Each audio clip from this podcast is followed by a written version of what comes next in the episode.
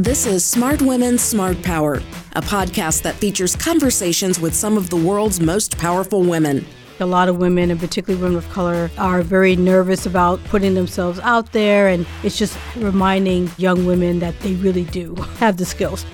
We feature women who are breaking barriers and shaping the future of foreign policy, national security, international business, and development. I'm Beverly Kirk, the director of the Smart Women, Smart Power Initiative at the Center for Strategic and International Studies in Washington. Bonnie Jenkins is an ambassador and the founder of the Women of Color Advancing Peace and Security, or WCAPS. Jenkins created the organization to encourage and actively develop leaders and a network in areas that globally affect women of color the most peace, security, and conflict transformation. Ambassador Jenkins is a non resident senior fellow at the Brookings Institution, and she's also a visiting scholar at the University of Pennsylvania's School of Nursing and Veterinary Science. In 2009, President Barack Obama nominated Ambassador Jenkins as Special Envoy and Coordinator for Threat Reduction Programs in the Bureau of International Security and Nonproliferation at the State Department. Prior to this, she worked for the Ford Foundation and served as counsel on the 9 11 Commission. Jenkins is a retired Naval Reserve officer and received several awards for her military service. I sat down with Bonnie to discuss her work at WCAPS, her career, and the work she's done on North Korea and Iran. Ambassador Bonnie Jenkins, welcome to the Smart Women, Smart Power podcast. Thank you. I'm happy to be here. Let's start with your background first. You have both a PhD and a law degree, and you served in the military. Tell us a little bit about how you started. Which of these did you do first? And how did it lay the foundation for your career path? Actually, I started uh, in the military. I was always a reservist. I was never active duty military. Um, so I joined, uh, uh, I started out in the Air Force Reserves, and then I switched over to the Navy Reserves uh-huh. um, because they had a direct commission uh, program that I was very interested in, and it was uh, doing Navy intelligence. So I started that. But soon after that, I joined, uh, I started doing my education for my law degree. Uh-huh. Um, and so I did that. Um, um, and I also got a joint degree in uh, public administration at the time. Uh, and then the PhD was after that. The PhD was after I had gone and worked in government for a while. And then I had decided that it was time to go back to school because I always wanted a PhD. Uh huh. And so, how did you meld all of this together to create the career that you created that culminated with you mm. being an ambassador? Well, I think one of the uh, uh, one of the interesting things is that um, I think all of those different aspects have led to be being obviously the person I am, but also has led to me being able to approach issues the way I approach issues.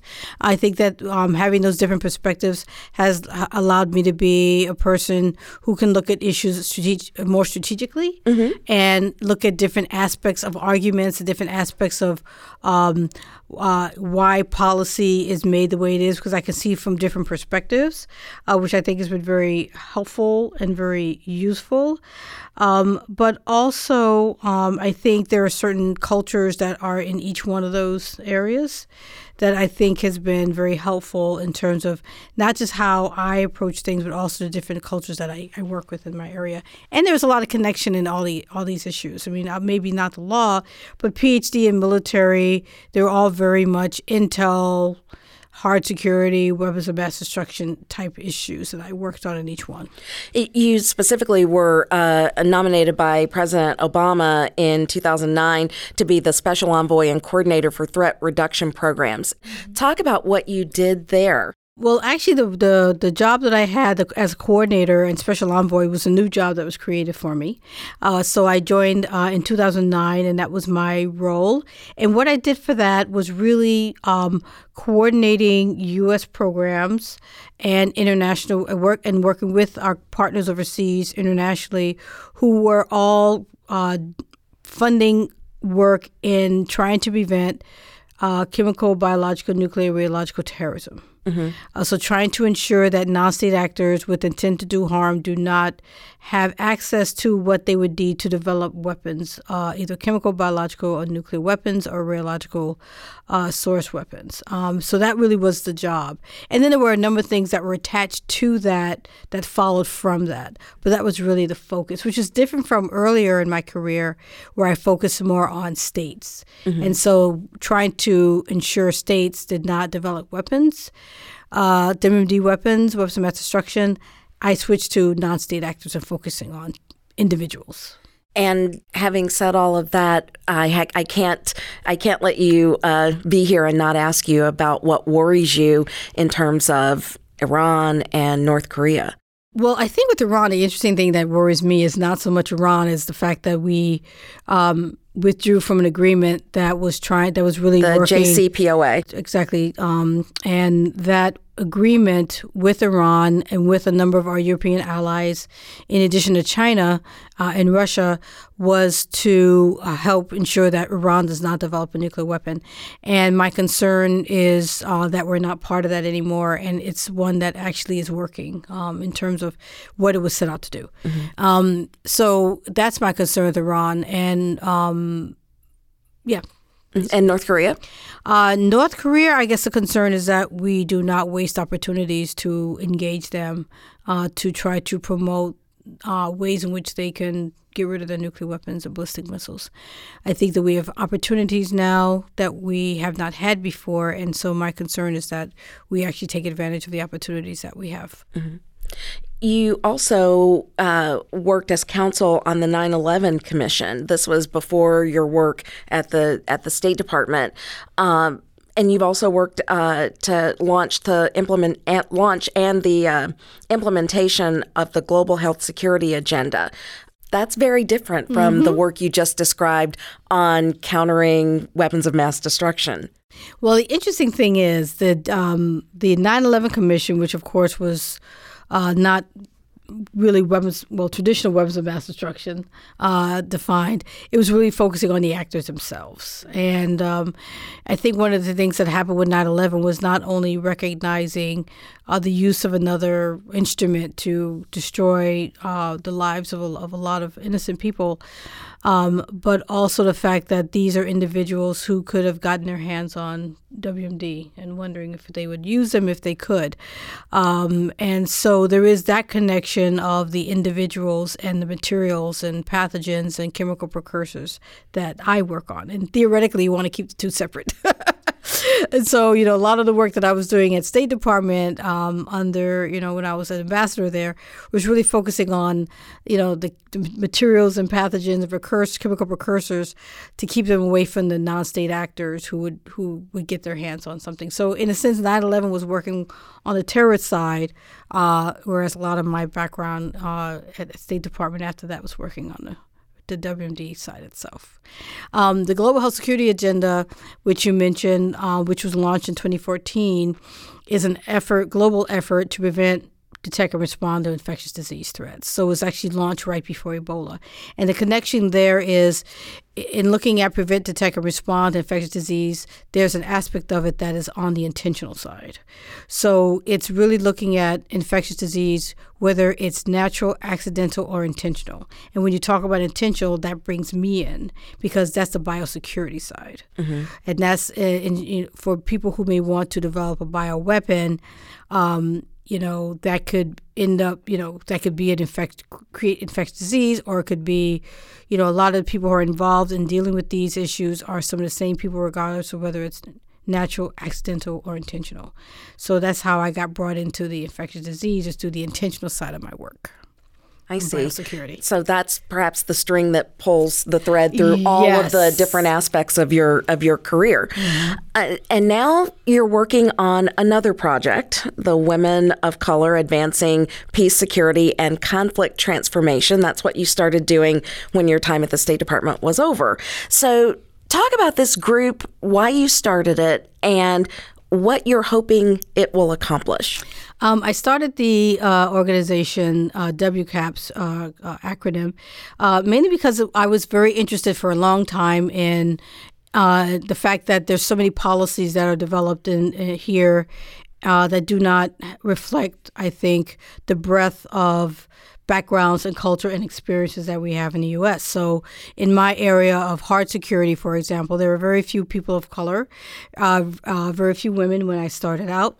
Um, and so it's been an issue that's been on my mind for a long time. And I've wanted to do something like this for a long time, but of course, I really was not in a position to do so for uh, for over eight years, at least when I was working in the government as an ambassador.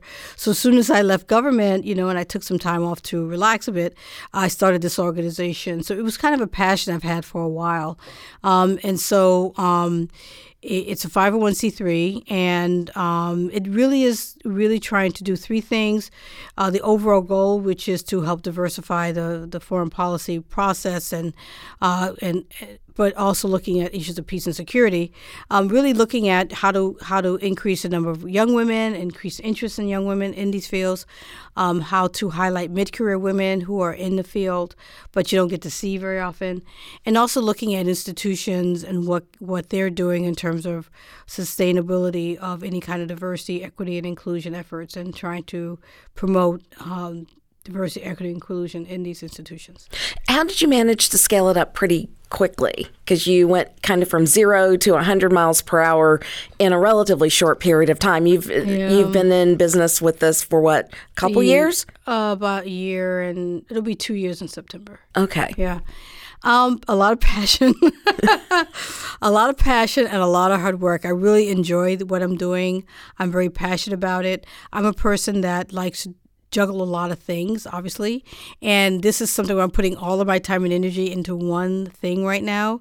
Um, and so, you know, it's just a lot of hard work and passion, and people around me who are also interested in this issue. And you know, I think it's it's it's gotten a lot of interest right now, particularly since there's a lot of talk right now about women and national security issues and the lack of diversity. So I think that has helped, and I think my organization has has helped to expand the discussion. Um, so you know, I, it's been a lot, just a lot of hard work, and and having uh, a lot of people, I think, who who understand and think the mission is important. And you have a, a lot of young women. You mentioned that you're targeting them, but they are from all sorts of backgrounds, all different backgrounds. And that's racially, ethnically, um, career focused mm-hmm. background. They're typically in hard security, but uh, it, within hard security, there is a variety of experiences. Uh, how do you want them to impact the conversation about foreign policy and security? Mm-hmm. Um, well, actually, well, to start out with, we the, the, the organization really looks at peace and security. So it expands uh, everything from climate change and infectious disease to the hard security areas. So we have people. Uh, we have young people and, and mid-career people and older who work on different things. So, for example, we hosted an event in Berkeley three weeks ago that talked about food security and climate change, um, and and and you know, and we had an event in Brookings that talked about peacemaking, things like that. So it really just spanned the gamut, and so um, hard security is just one part of it. Um, and one of the things that I really want um, for the young women is a lot of mentorship. You know, I think a lot of a lot of young women want mentorship, um, and particularly I find that in Washington, that's a big issue for a lot of women. But I think that's important everywhere. You brought um, up you brought up mentoring, and I was going to ask you about that. Uh, you have this network, and you're you're going beyond just having them meet each other you're actually bringing in people to train them on how to talk on TV or mm-hmm. be in. You're giving them media training, um, and uh, and you're connecting them with peers who can potentially give them career advice. How important are these kinds of skills that they may not be able to get mm-hmm. elsewhere in uh, in their work in their work environments. It's very important, particularly um, because I think a lot of women, and particularly women of color, uh, are very nervous about you know putting themselves out there and just need to have more confidence because we're in a culture that tells women that they're not as good and you know you shouldn't try and people and a lot of time women self-select themselves out of things um, just because they've grown up in a culture that tells them that that's what they're supposed to do. Um, and so i think a lot of them just need encouragement. And mm-hmm. a lot of it and a lot of times they obviously have the ability to do a lot. It's just reminding uh, young women that they they really do have the skills.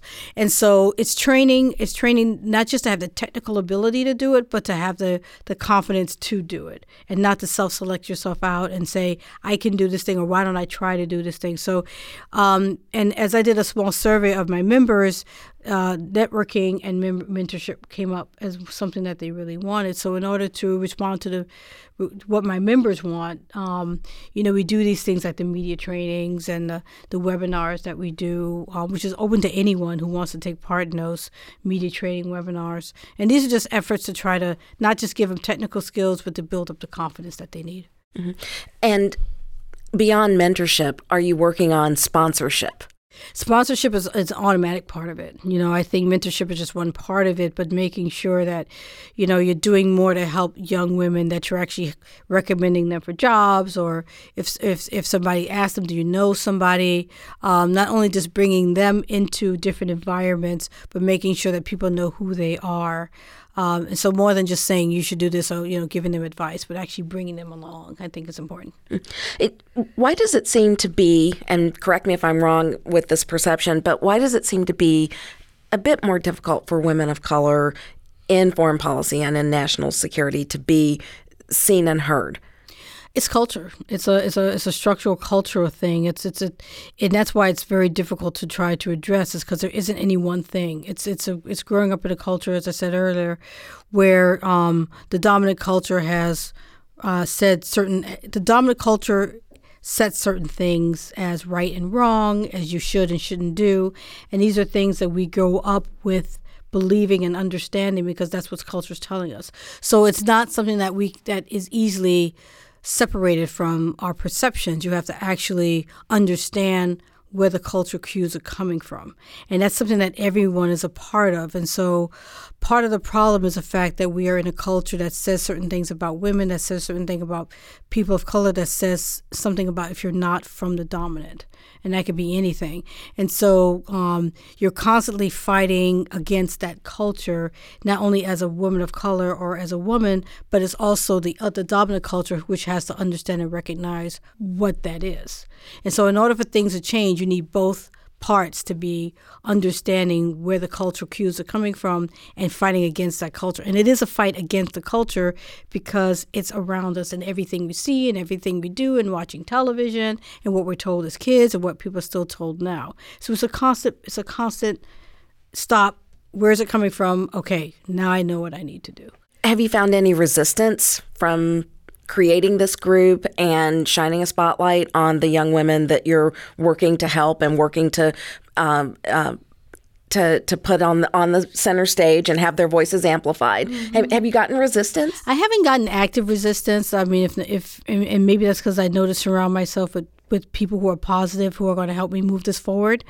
Um, but I think if there's resistance, it's more just like I said in in the culture and um, you know recognizing that you know, and something that you know you just grow up naturally understanding as a as a person who's different from the dominant, which is you always have to work a little harder, um, and you just get used to that. So I don't think it's necessarily anything different from what normally exists in terms of trying to do something different from what's from what's normal. And know. talk about what these young women bring to the table uh, that uh, helps or that benefits this country's foreign policy and its national security policy? Yeah, I think first of all, just having uh, any kind of policy that represents the views of the of what America is is um, important, but is also will make better policy because if you leave out certain groups, you're leaving out perspectives, you're leaving out cultural perspectives. Uh, if you're our policies, our foreign policies, obviously are foreign, so they're going to affect people from other countries. So it might make sense to have people who have understand the culture of those countries to actually be part of the decision making process process because it might actually mean the, the policies will be better and more successful. We have a lot of policies that have not been successful that we've done overseas, and maybe, you know, I'm not saying it would have certainly been different, but it sure would have helped if you had people who are from that culture actually say, well, maybe this may not work you know, or maybe you may want to approach it this way. And we don't have those voices. Um, even in 2019, we don't have enough of those voices. So, um, you know, having different perspectives, having different viewpoints, having somebody in the room who can say, um, all, all, of you think the same way, but you know, you may want to think a different way. But if there's no one in that room telling them that, they'll just go off thinking that that's the only way and that's the right way because they're all telling each other it's the right way. So if you don't have that voice, if you don't have that perspective, you're always missing potential cues. You're, you're missing the fact that it could always be a better policy when somebody can say, no, that might be wrong. So, what's next? You establish the group. You've got how many members now? About th- over 300 now. 300 members yeah, now. Yeah. What's next? Um, well, like like you said, it's still early, it's still new. So I'm actually now thinking a lot about what do I want to do next. I'm pretty happy with what we've done so far. I want to continue to do the things we're doing, but I do want to and, meaning the webinars, the media the training, webinars, the media trainings, uh, things we do, which I call are the passive uh, ways to encourage, which are the the Women of the Month or the Young Ambassador of the Month and looking at the pioneers. And uh, but then there's the podcast, the webinars, the media training, uh, the mentorship programs, um, the programs that we try to do. I, you know, just joint programs we do with other organizations, both think tanks or NGOs. Um, so there's just a, a, number of things like that. I love having a website that's full of women of color and allies that you know the young girl from you know who knows what city and what rural country can turn on the web, uh, turn on the website and see all these women who are doing great things and get encouraged by that.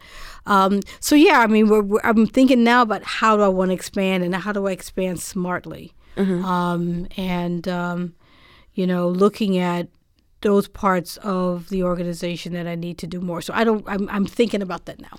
And yeah. finally, I don't want to let you get away without following up on the young ambassadors because you're not just focusing on the women who are established in their careers. You're looking at younger women who may actually want to choose mm-hmm. a foreign policy, national security career path.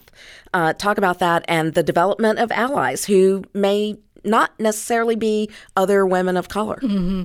Um, Yes, I mean developing. Uh, you know, one of the things I'm I'm working on is a fellowship program for young for young girls.